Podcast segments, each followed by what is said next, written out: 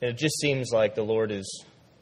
Uh, I mean, every summer that I've worked here, it just seems like the Lord has done awesome things. But I think with the focus on the resurrection, man, it's just been so Christ centered. It's been so, uh, I think, just all the sessions exalting Jesus. And, and, you know, Jesus said, if you lift me up, I'll draw people to myself. And so we've just seen God really do amazing things in people's lives. So we're coming into this week expecting that, praying for it, and I know I know you guys are. Basically, what I want to do this morning is with that idea of Christ as a cornerstone, that everything in the church is built off of who He is and what He's done. Um, looking at discipleship and the Lord's command to us before He leaves, uh, what what that looks like, um, kind of getting a starting with a, a, broader picture of what discipleship is going to look like, not necessarily getting into details, but kind of a broader view of discipleship.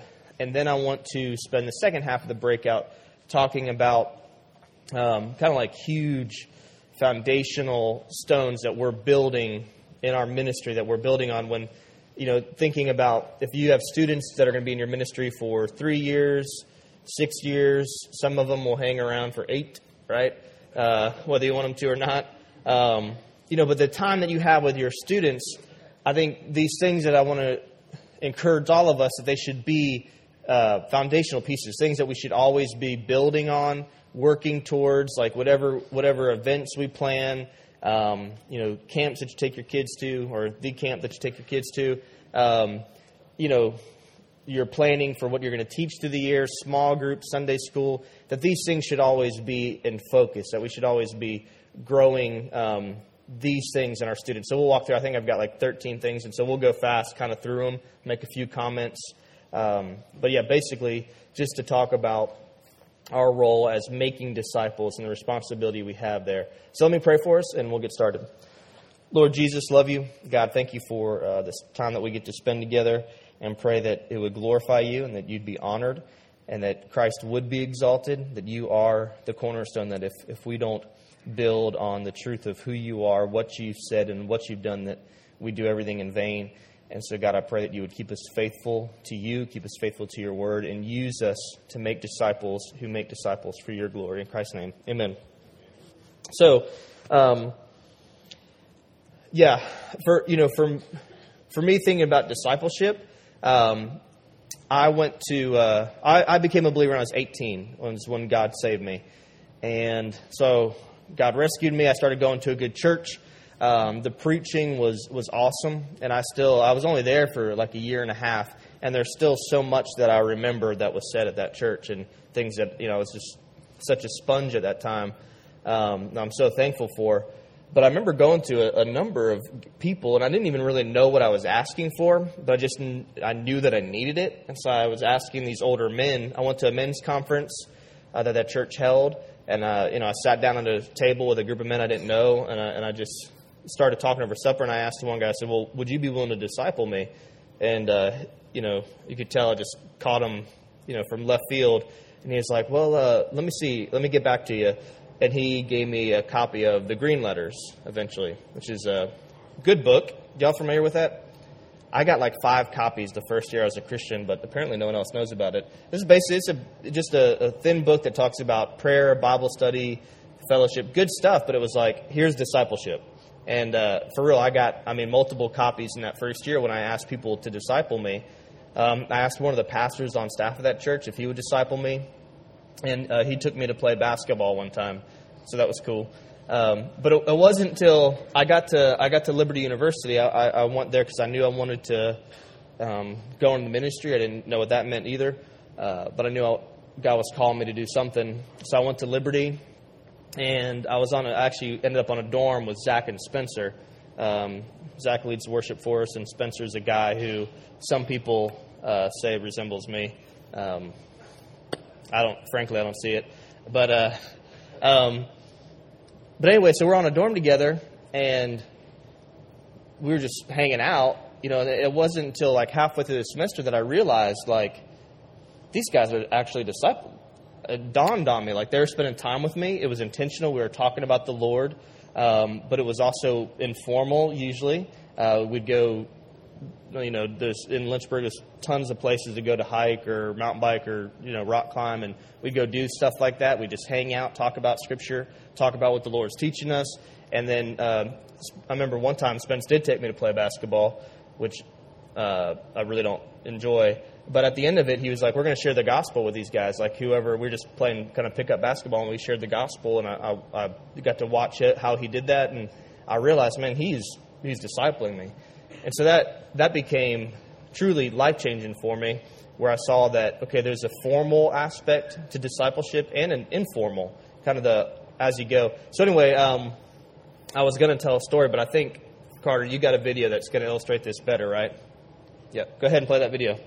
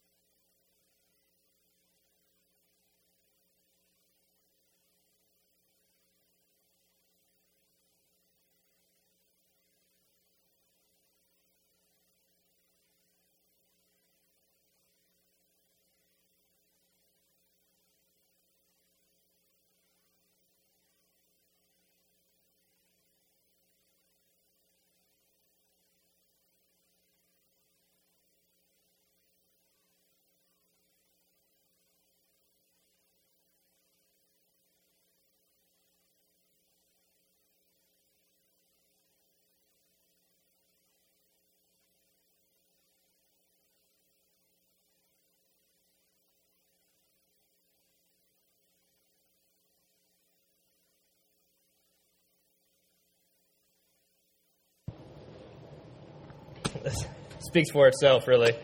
Um, so yeah, just that that what I call the Miyagi principle, right? That uh, you know, that seems awesome, right? Because he's learned karate, but he didn't know it, right? Because Mr. Miyagi was instructing him, spent time with him, showing him how to do these things, and then it, it dawns on him, oh, now I now I can, you know, block every punch in the world.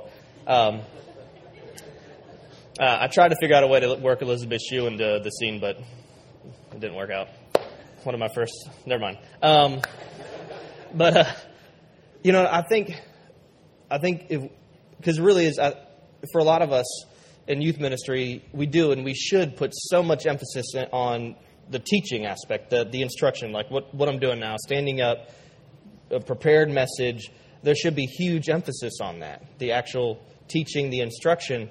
Um, but just as much as the man, the, the informal setting, right? The while you're on the way, while you're on the go, um, demonstrating, showing, and then in, really empowering, like having the students to do it, to do Christianity just in day to day life. Um, John 13, Jesus speaking, he says, You call me teacher and Lord, and rightly so, for that is what I am. So this is right after Jesus shown him that he's, he's washed the disciples' feet. Now that I, your Lord and teacher, have washed your feet, you also should wash one another's feet. I have set an example that you should do as I have done for you.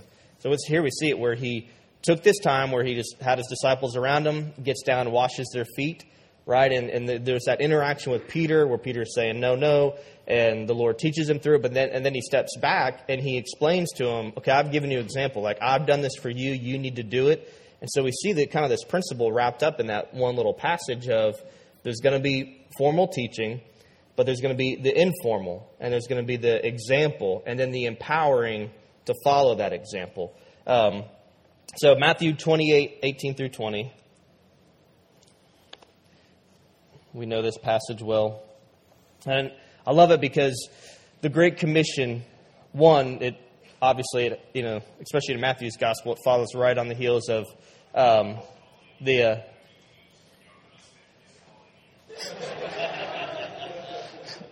that was awesome. Did you hear that? Your husband is calling you. I pictured an old lady who smoked her whole life with one of those things, like, you know, like. Which isn't funny. Don't laugh at that. Y'all are horrible people. it's time to take your medicine. Okay. Um, let me just read this. That'd probably be the best thing for me to do right now. Okay, verse 18 of chapter 28. And Jesus came and said to them, All authority in heaven and on earth has been given to me. Go therefore and make disciples of all nations, baptizing them in the name of the Father and of the Son and of the Holy Spirit, teaching them to observe all that I have commanded you. And behold, I am with you always to the end of the age. Okay, so right on the heels of the resurrection, Jesus is about to ascend, um, and he's he's promised them, you know, Spirit's going to come, empower them. Uh, but in this, he gives us our, our great commission, right? Like he gives us our job as believers, not just ministers, like but believers, Christians, period. And I love that he bookends it with his authority, right? All authority has been given to me. What I'm going to tell you to do, I have the authority to tell you to do it because of the resurrection, because of who he is and what he's done. But then he bookends it with the promise of his presence. I'm with you, right? So not only am I, though I have the authority to command you guys to do this, but I'm going to be with you, right? We're, we're doing this together. He's the power that um, drives our ministry. And so, what's the command in this passage? What's the command? Make disciples, right? The going is assumed that the command, the emphasis on is on make disciples. And he says, teaching them to observe all that I have commanded you, right? So, in this would be conversion. This would be evangelizing and seeing people come to Christ, baptizing them assumes that and then the teaching them all that Christ has taught us. Easy, right? Got it. That's a lot. Everything that Jesus taught us by word and by deed, by example and by instruction, like, that's huge. And Jesus said, this is what it means to make disciples. See them converted, and then teach them my words and my ways, right? So this is a huge responsibility, especially for those of us who would uh, that have been called to ministry, right? They've called to pastor. Um, and then those of us who would you know lead small groups and, and Sunday school and whatever that looks like in your context, and then taking on this responsibility to truly to disciple. So I want to look at uh, a couple different definitions of discipleship. I think just to help clarify. Um, but uh, real quick to look at that word and um, to observe.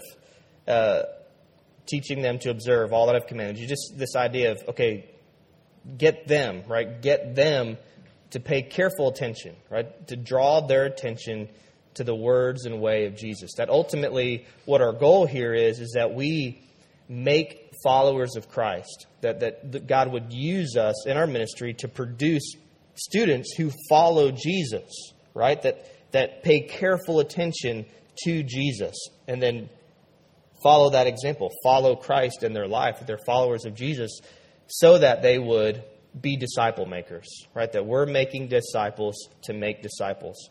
Um, so this definition of discipleship comes from uh, the good doctor Zach Mabry. He said this.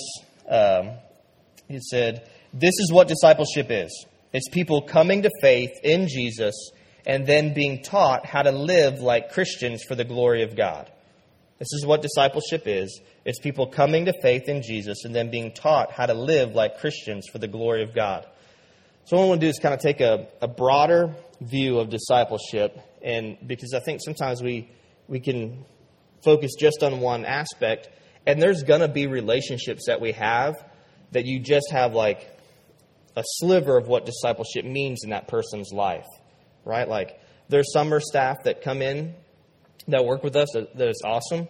And I would say that for some of them, I have, uh, I get to play just a small role, right? That I'm not their, uh, their pastor, I'm not discipling them over years, but for the summer, I may meet with them four or five times just because they want to talk about um, some specific situation, right? Maybe uh, what's common is some girl, right? A guy's going to come talk to me about how he feels about a girl, which, I mean, that never gets old. Who doesn't love having that conversation?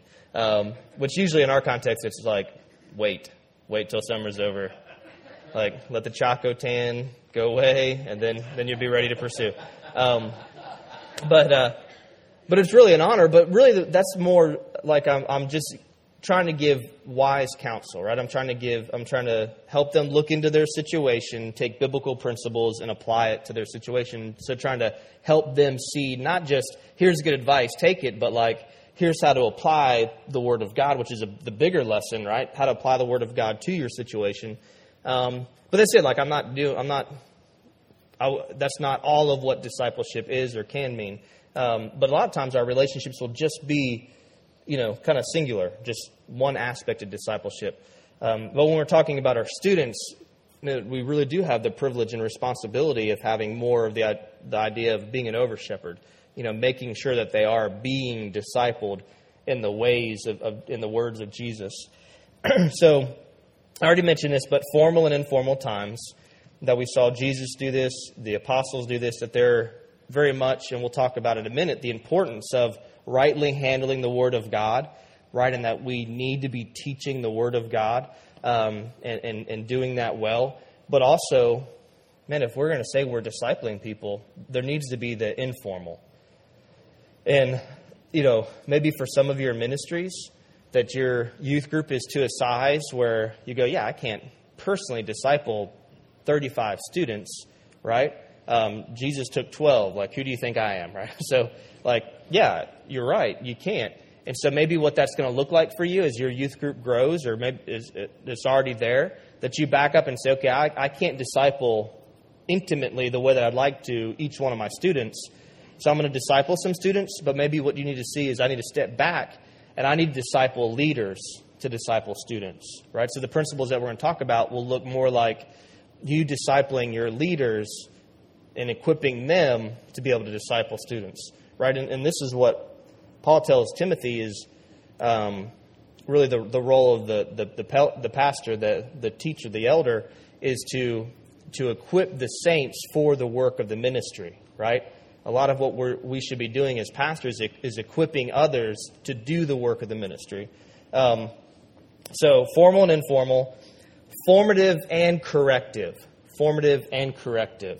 Um, so, formative, this is the, the positive aspect of discipleship, right? This is the, the teaching, the instruction, the example. Um, the corrective is just that, right? When somebody who's a believer, who's under our care, isn't following Jesus, whether that's you know one big momentary slip up or a pattern of um, yeah, they're falling away. They're, they're not following the Lord. They're beginning to live like a non believer. They're, they're, they're sinning, and, and we know it, and we got to deal with it, right?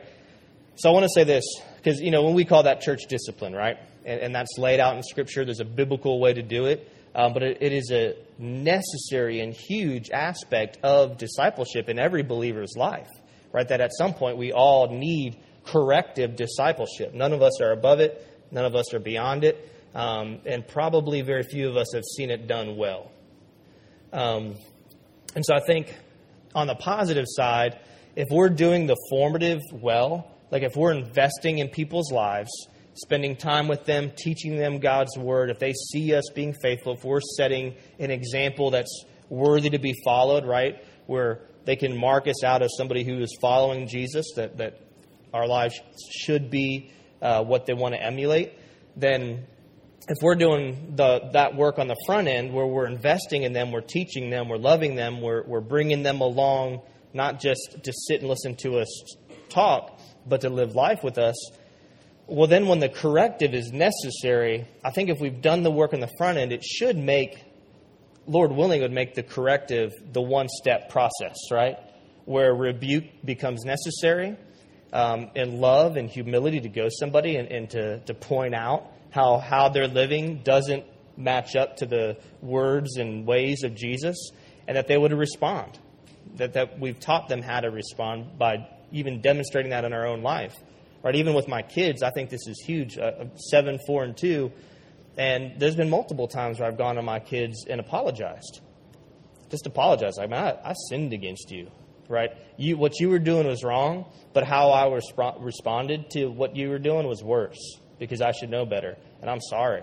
You know, and I think that's big that they see that I'm not above correction. That when the Lord disciplines me um, and corrects me, or or when my wife does, that I, I need to respond uh, um, I was being serious. Uh, I was on a roll being serious. Um, that I need to respond biblically. I'm setting that example. I'm discipling them. This is how you respond when, when, when you've been corrected. You know, but but if not, we need to be able to follow through church discipline and see that as discipleship, not see that as you know, pushing somebody away, but seeing this as, man, we, if we're going to teach them what Jesus taught us, then we need to obey what the, the standards here for church discipline, knowing that that is, that is discipleship. Okay, so formative, corrective. Um, so let me say a few things of what discipleship is not. And really, what I mean by that is not just or not only. That these are aspects of discipleship, but it's not all that it means, okay? So, discipleship is not just mentoring, right? It's not just being a wise and experienced advisor. It's not just some kind of material. It's more than giving someone a book. It's not just a program, um, right? Which, you know, being organized turns out in life is really good. Uh, I'm, I'm trying to learn that more and more as I get older that I need to be more and more organized.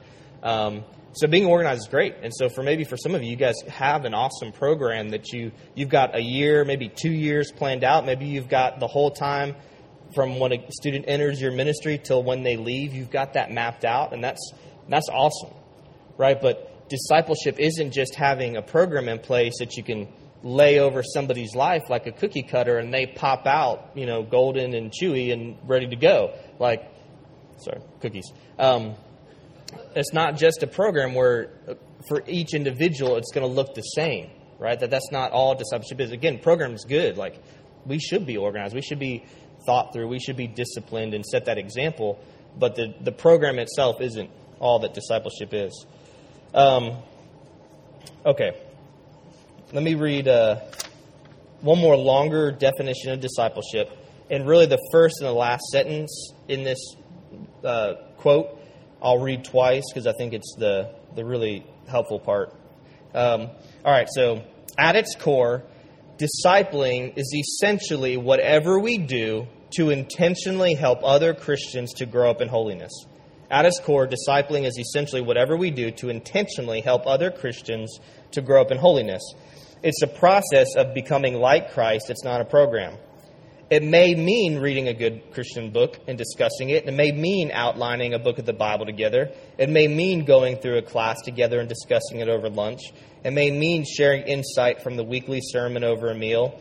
It may see how many how often food's coming up. It's not coincidental. It may mean having a young man or woman to your house to observe your marriage and family. What discipling looks like in practice is pretty wide open. The key is that whatever you do, should be rooted in the truth of Scripture and presented on the basis of an intentional, loving relationship. The key is that whatever you do should be rooted in the truth of Scripture and presented on the basis of an intentional, loving relationship.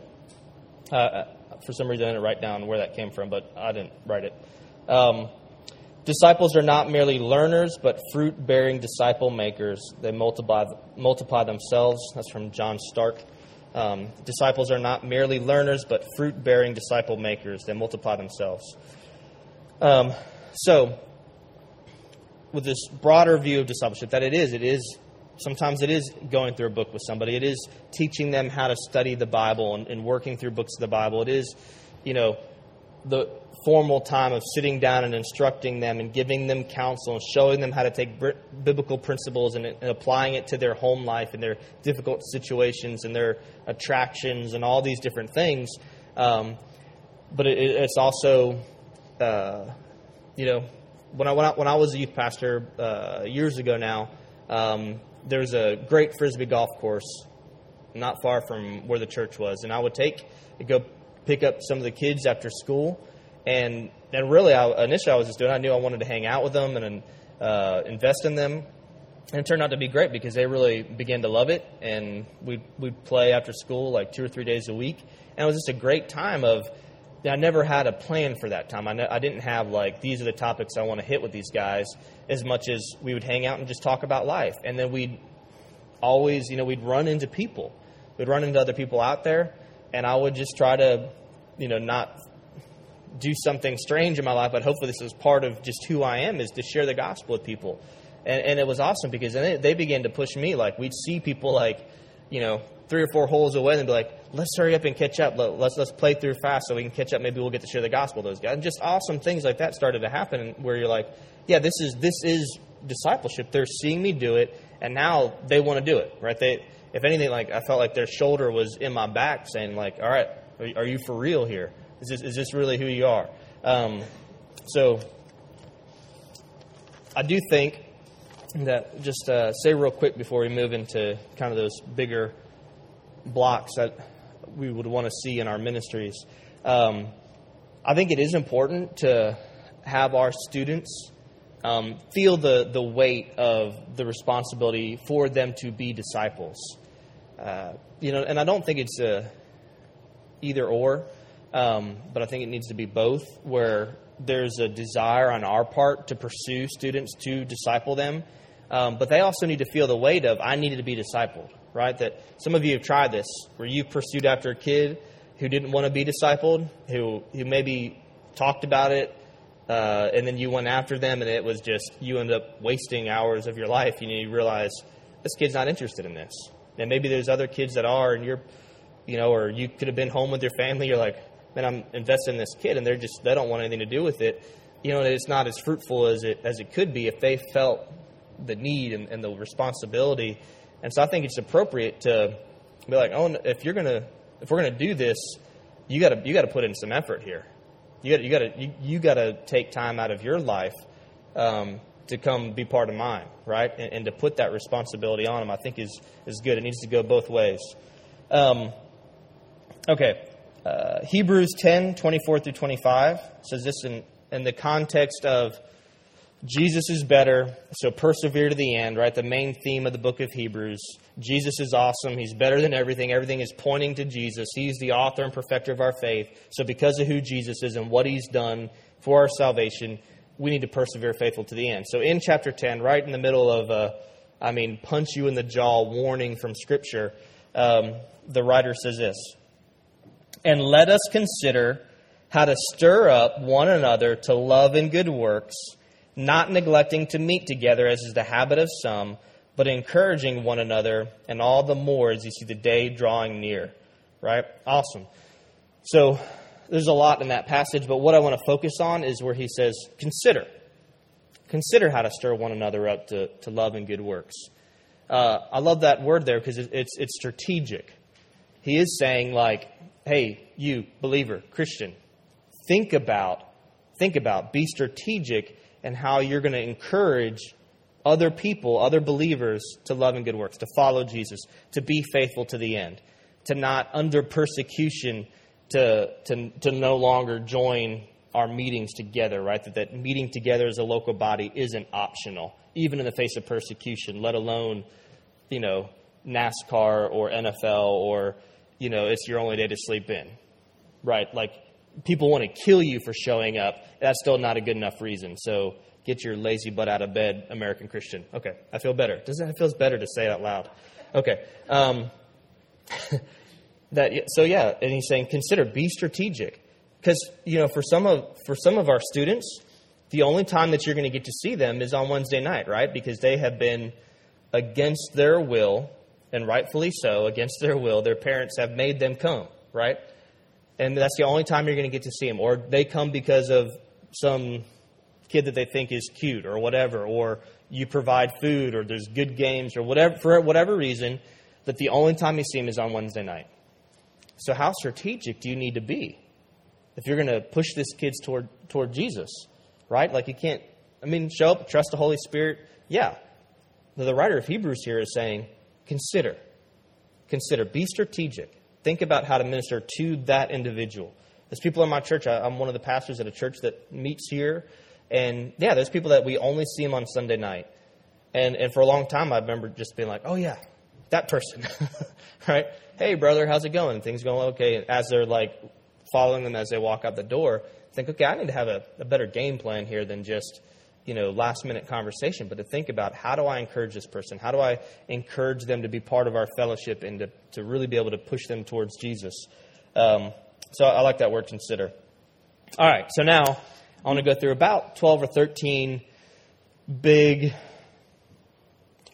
rocks, right, that we're going to build on the cornerstone of who Jesus is and what he's done, his example, his words, his way, and then things that I think um, that man, if we have these in view, if we can keep this in focus as we're we're planning on how we're going to minister to students for however long we have them, I think these things should always be reinforced. Um, so the first thing is uh, the first rock. Teach them the cost of following Jesus. Teach them the cost of following Jesus. Uh, Matthew 10, 37 through 39. Whoever loves father or mother more than me is not worthy of me, and whoever loves son or daughter more than me is not worthy of me, and whoever does not take his cross and follow me is not worthy of me. Whoever finds his life will lose it, and whoever loses his life for my sake will find it. Matthew 16, 24 through 26. Then Jesus told his disciples, If anyone would come after me, let him deny himself, take up his cross, and follow me. For would save his life will lose it, but whoever loses his life for my sake will find it. For what does it profit a man if he gains the whole world and forfeits his soul? Or what shall man give in return for his soul? I think it's good um, and biblical that we are upfront with what it looks like to follow Jesus, right? That we're not promising them, we're not trying to create a picture that the Christian life is fun or easy. That following Jesus means uh, death. It means take up your cross and follow me. So die to the old self. It may mean death in relationships between people that you love and care about, but as you follow Jesus, they may reject that, right? That may mean persecution at school to follow Jesus. Man, that they would feel the weight of what it means to follow Jesus up front. We need to be up front with them, that there's a cost to following Jesus. So and especially in a, in a culture that's becoming daily, right? Do y'all feel it? Y'all feel it? Remember, remember old people used to say, like, how bad things were getting, and then people used to say, ah, it's always been bad. Oh, no, it's getting worse, right? It's getting worse. It's getting worse. I mean, that's what this world is doing, and our, we're, now we're really starting to see it happen in our culture. And I mean, it, it is, it is happening faster and faster and I mean, I feel like I can't even keep up with it. Like, what do I think? And then, never mind. I almost got into Facebook. Let's not do that. Um, it's happening, right? And so persecution's coming. It's coming. It's coming, right? Let's prepare our students. We should have been preparing them always, but let's let's make sure we're doing it. Like, let's keep this out front. Let's remind them that we follow Jesus no matter what. We follow Jesus no matter what. That's what it means to, to be a Christian. Okay. So teaching them the cost. Uh, number two, teach them to rightly handle the Bible. Teach them to rightly handle the Bible. You know, I want my student, when they leave my ministry, to be able to rightly handle the word of truth, right? To, to be able to test what they hear, every the spirit, right? Test the spirit of the teaching.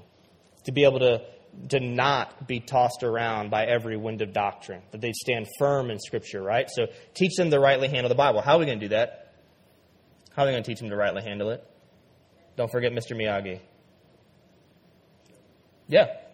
Wax on, wax off. That's right. Have them wash your car once a week.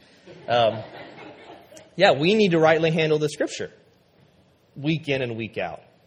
I, I, really, I really believe this. As we rightly handle the scripture, more than, you know, this week, Spencer Davis teaches how to study the Bible. It's awesome. I mean, it's just a great session and so needed and necessary. But what'll impact them way more, going to that 30 minute session will be great. I encourage it. Um, I think I maybe teach opposite, so there's maybe, uh, you know, encourage them to go to that as well and listen to Spencer's later. Um, but just kidding. But what will impact them for the long haul, right? Like actual, real long term discipleship is you Wednesday night, Sunday morning, every time you do Sunday school, every time you have small group, every time you open the Word of God, that you rightly divide it, that you handle it correctly.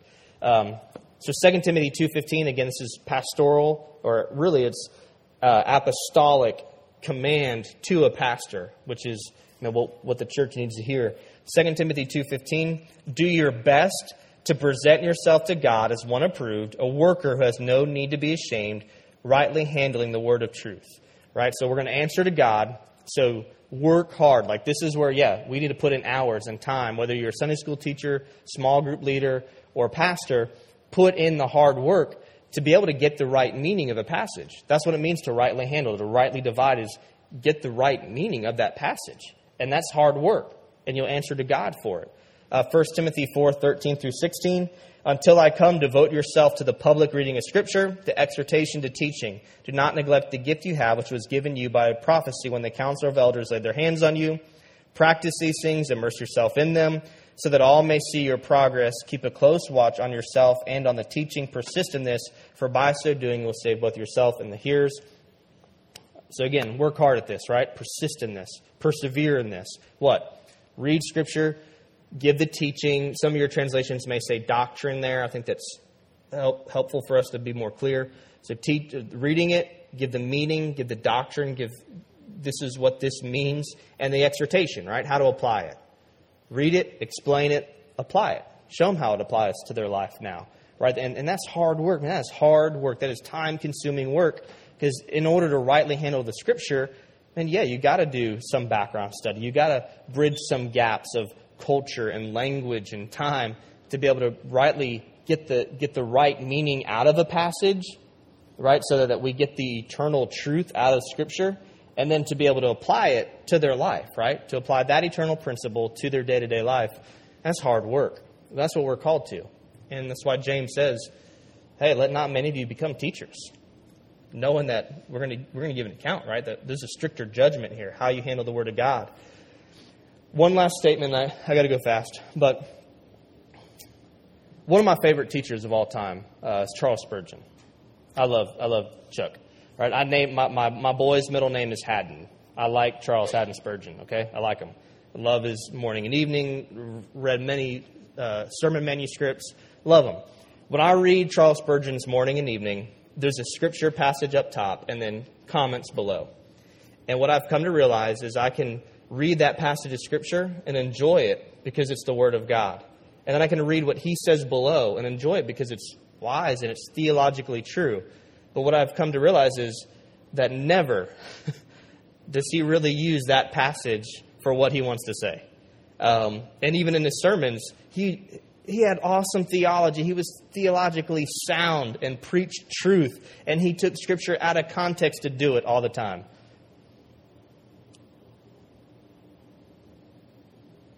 I like Charles Spurgeon. I can't wait. I'm, I'm going to meet him one day. Um, it'd be great. Like, hey, I named my kid after you. He won't care. Um, he was guarded by good theology, but his practice of how he used Scripture was not good he would take Scripture out of context to support his points when it's like, man, Chuck, there are whole passages that say what you're saying, like, go to those places to do it.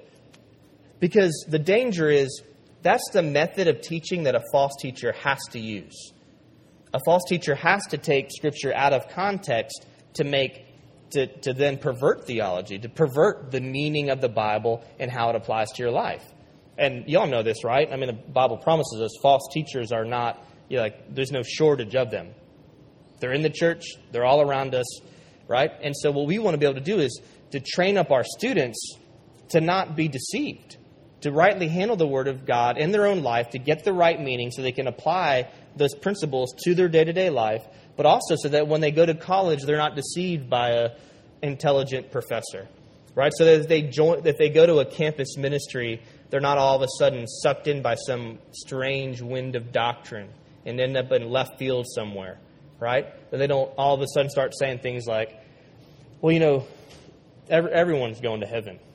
You know, I don't, I don't, think God would send somebody to hell. Listen to, listen to this, and they, they show you some book they're reading or video series that they've watched, and all of a sudden you're going, man, how did they end up here?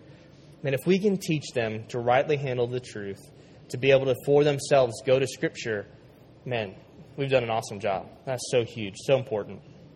Um, okay. So, in our teaching, whether you teach topically, whether you go through books of the Bible, do the hard work to get the right meaning out of the scripture for your sermon, right? That's great. If you if you driving down the road and a sermon, the Lord gives you a sermon in your head, awesome. And then go find scripture that says that so that you see that the meaning comes out of the text.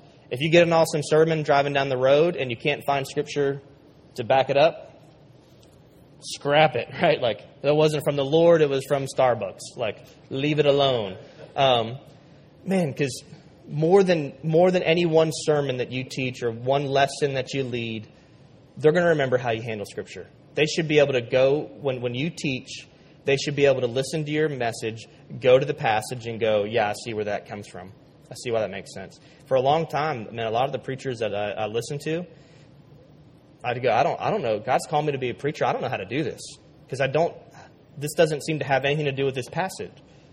And it wasn't until I started listening to people who just worked the books of the Bible and taught expositionally, right? Like get the meaning out of the text and use that meaning, take the main point of the passage to be the main point of their message, where I was like, oh, well, that makes sense. And then you read what Paul tells Timothy and you go, oh, this is all we need to do. Like, I don't need to be creative. I don't have to have some special spiritual gift of sermon prep, right? Like, read the scripture, do the hard work to get the meaning, and then apply that to my people, my own life first. Okay, I got to go faster. Um, so, number three, um, give them a strong theological foundation. These two are obviously uh, tied together. Um, man, encourage them to ask the hard questions. Teach them how to ask the hard questions of Scripture, right?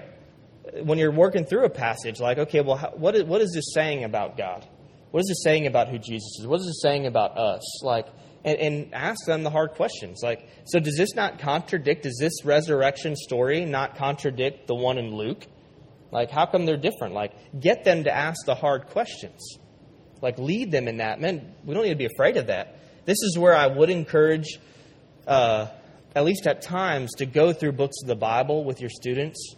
Um, because if you're just working through a book of the Bible, you can't skip it. You can't skip the hard stuff. You can't skip the the apparent contradictions. You can't skip the how can God be good and that happen. Like, right, you're going to hit it head on. Don't be scared of it. You may not always have, like, and here's the perfect answer, but show them the process of how you work through it and submit to Scripture. Um, I really uh, like uh, catechisms for this, too. Uh, this is what I do with my kids. Um, I've grown up in more Baptist circles. I had no idea what catechisms were. But really, you know, you're just asking questions and, and, and teaching them biblical answers. I do this with my kids even now. Um, I just Googled uh, catechism questions for kids, and there's tons of good ones. Um, but yeah, just working through list of questions, theological questions, get them to think about the world in that way, and then learn from the Bible how to respond. Um, all right, number four, uh, introduce them to apologetics. Right?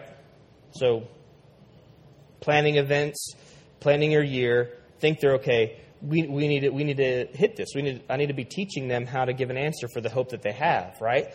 That I, I need to reinforce now, while they're in this safe place, some apologetic skills so that when they get to college, they're not caught off guard, right? When they go into the workplace and people are challenging these things, they're not caught off guard, but they, so I, I, want to reinforce, like, why we believe in miracles, right? Proofs of the resurrection. I want to hit that with my students. I want to hit the reliability of Scripture. Where do we get the Bible?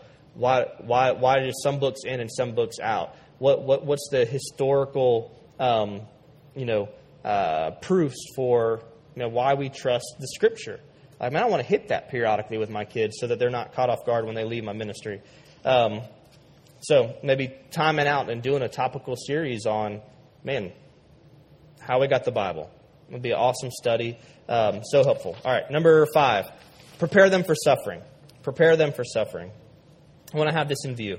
Again, you know, kind of tied into the cost of discipleship, but not just like from outside, but man, inside, like man, trials, temptation, persecution, but also, man, just death, right? The effects of sin in a fallen world.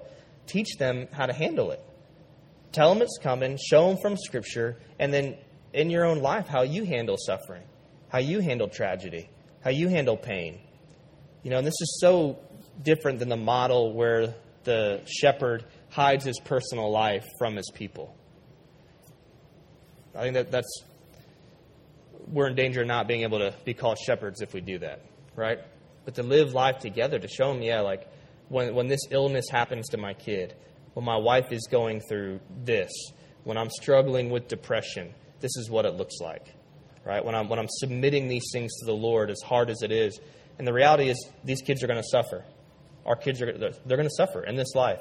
Until Jesus comes back, they'll be suffering. In fact, for a lot of them, you know this, it's not on the horizon, it's their world. So enter into it with them, like Jesus entered into our suffering. Enter into their suffering. Help them navigate it, not just by giving them a verse to hold on to, but show them how that a verse can be fleshed out in the midst of suffering. Um, teaching that God has sanctifying purposes in all pain, trials, and suffering. Preparing them to suffer will also prepare them for success, too, I think. If we can give them a biblical worldview, let them see what life is really about, let them have hope beyond the temporary pleasures of this world. If we're tying hope to what Jesus has offered us because of his resurrection and the resurrection to come for us, then yeah, that helps us through suffering. It also helps us to rightly view success, rightly view when, when they have money, when things are going well. That's, that those things aren't their gods. That it only points to something that's yet to be fulfilled. Um, number six, prepare them for marriage and family. Prepare them for marriage and family. It'd be awesome, right, if every student had godly parents that loved each other, served one another, demonstrated the gospel through their marriage for them. I mean, I'd have to find another line of work because student ministry wouldn't be necessary. But it'd be awesome if everyone had that, right? But they don't. They don't. And so, man, our role is so vital to shepherd these students because they don't have godly examples, so many of them. And so, man, we need to be teaching them marriage and family, what it's really about. Teach them about the sacredness of sex. They're being taught about marriage and family and sex all the time. All the time. They need to hear truth about these things from the Bible. So, even in your singleness, if you're a single uh, leader, then yeah, show them what that looks like to follow Christ with your singleness. If you're married, I think this is huge, man. You need to have people, people need to be able to see your marriage worked out. Whether when there's tension, yeah, that's real life. You know, they don't need to be there for like the fist fight, right? they don't need to be there when you're brushing your teeth in the morning, but but they need to be able to see like this is what this really looks like. Because for some so many they it's not that they don't have a blueprint for marriage and family. It's that they have a jacked up one. And they need that to be rewritten. And God may give you the honor and privilege of your marriage being able to be that form, where they can, 10 years from now, go, Oh, I know what it's like to be a godly husband because I saw my youth pastor. That's a privilege, right? It's a huge responsibility. Um, and we can do that. And, and again, I said the sacredness of sex on purpose. I think it's so they're so bombarded with it all the time. I, I think we do a disservice if we if we jest about it. I think I think it's it's past that. I think we need to uphold the sacredness of sex. Right? It needs to be talked about, but it needs to be talked about in light of holiness and the gospel. Um, unless you come to the marriage retreat here, then we'll joke about it just a little bit. That's okay. Um, number seven, teach them their identity in Christ. Teach them their identity in Christ constantly reinforce this. Teach them who they are in Jesus, what God says to be true about them. Some good resources for teaching them their identity in Christ are Ephesians, Colossians, and 1 Peter. Right? Uh, to me, if I was a student pastor again, uh, man, I, Ephesians would be, I would definitely take them through Romans and I would definitely take them through Ephesians. Ephesians chapter 1, your identity in Christ. Are you kidding me? Is there anything better than that? Um, uh, yeah, teach them their identity in Christ so that they find their purpose, their security, their hope, their identity, all in what Jesus says to be true about them, not this world and not their own minds, what Jesus says to be true about them. Um, number eight, prepare them to share the gospel as a way of life. Um, so, not seeing evangelism as an event, although that's appropriate in its own context, but evangelism as a way of life that this is who we are, this is what we do, we tell people about Jesus. And the best way that they're going to learn that is by you sharing the gospel with their lost family and their friends. Let them see it. Let them see it, and then then send them to do it. Say, all right, I'm going with you, but you're talking to them. You're sharing the gospel. You know, you know what you believe, man. Like we've done this. You've seen this. Wax on, wax off. Right? Take them to do it. Um, number nine, teach them to love the local church. Teach them to love the local church. Teach them to love the local church examine your ministry. Make sure your ministry is not undermining the local church. Make sure your ministry is not undermining what's going on in the bigger picture of what your church is. Connect. You know, you may be the only one doing it, but do it. Connect. Connect the different ministries within your church. The senior citizen ministry, the college ministry, the kids ministry, they should all be connected. Teach them to sit in big church and love listening to sermons and taking notes. Reinforce what's being said by your by your senior pastor, right? Like point back to that. And they said this. You remember this? And and that's how uh, for our church we do disciple. We call them discipleship groups. We meet once a week in small group settings, really just to talk about the sermon that was preached on on Sunday, um, and how we're applying it to our life. And that's been huge. Um, yep. So support the local church. Teach them why church membership matters. Um, number ten, teach them to love the nations. Teach them to love what Jesus loves man, I want to constantly be reinforcing this in their mind, right? Teach them to see the nations. Go, therefore. There is a go, and the go is assumed in Matthew. Um, the command is make disciples, but yeah, we should be on on the move. The church is moving forward to places that don't that doesn't have the gospel, so that the nations will have it. Teach them to love what Jesus loves. Get them involved. Uh, number eleven, teach them about college and debt. College and debt. I think this is important.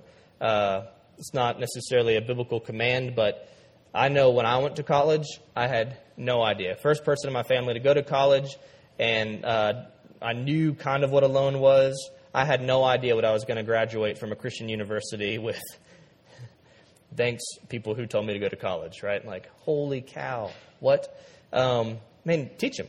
Talk to them about like not every, not all of our students should go to college, right? It's not for everybody. And if they do go, they should have a plan, right? Like help them work through a budget and a plan to be able to pay for it. Um, and the last point, again, these are huge rocks, huge stones that I want to reinforce constantly with my students so that they're prepared to follow Jesus and to make disciples, that they would be a disciple and make disciples. And I think the last but not least of these rocks, these foundational things that I want to reinforce is bringing the snowbird at least three times a year. I think I think I think if you I think if you do that, you'll be the best youth leader ever. So, um, I don't know. Yeah, and, and buy T-shirts and monster drinks. I don't know. We don't even sell those. Um, but seriously, you know, I love you guys, and you know, it's a huge responsibility, huge privilege, um, and just again, man, if we can focus on who Jesus is and what He said, and then consider, right, be strategic in how we disciple our students.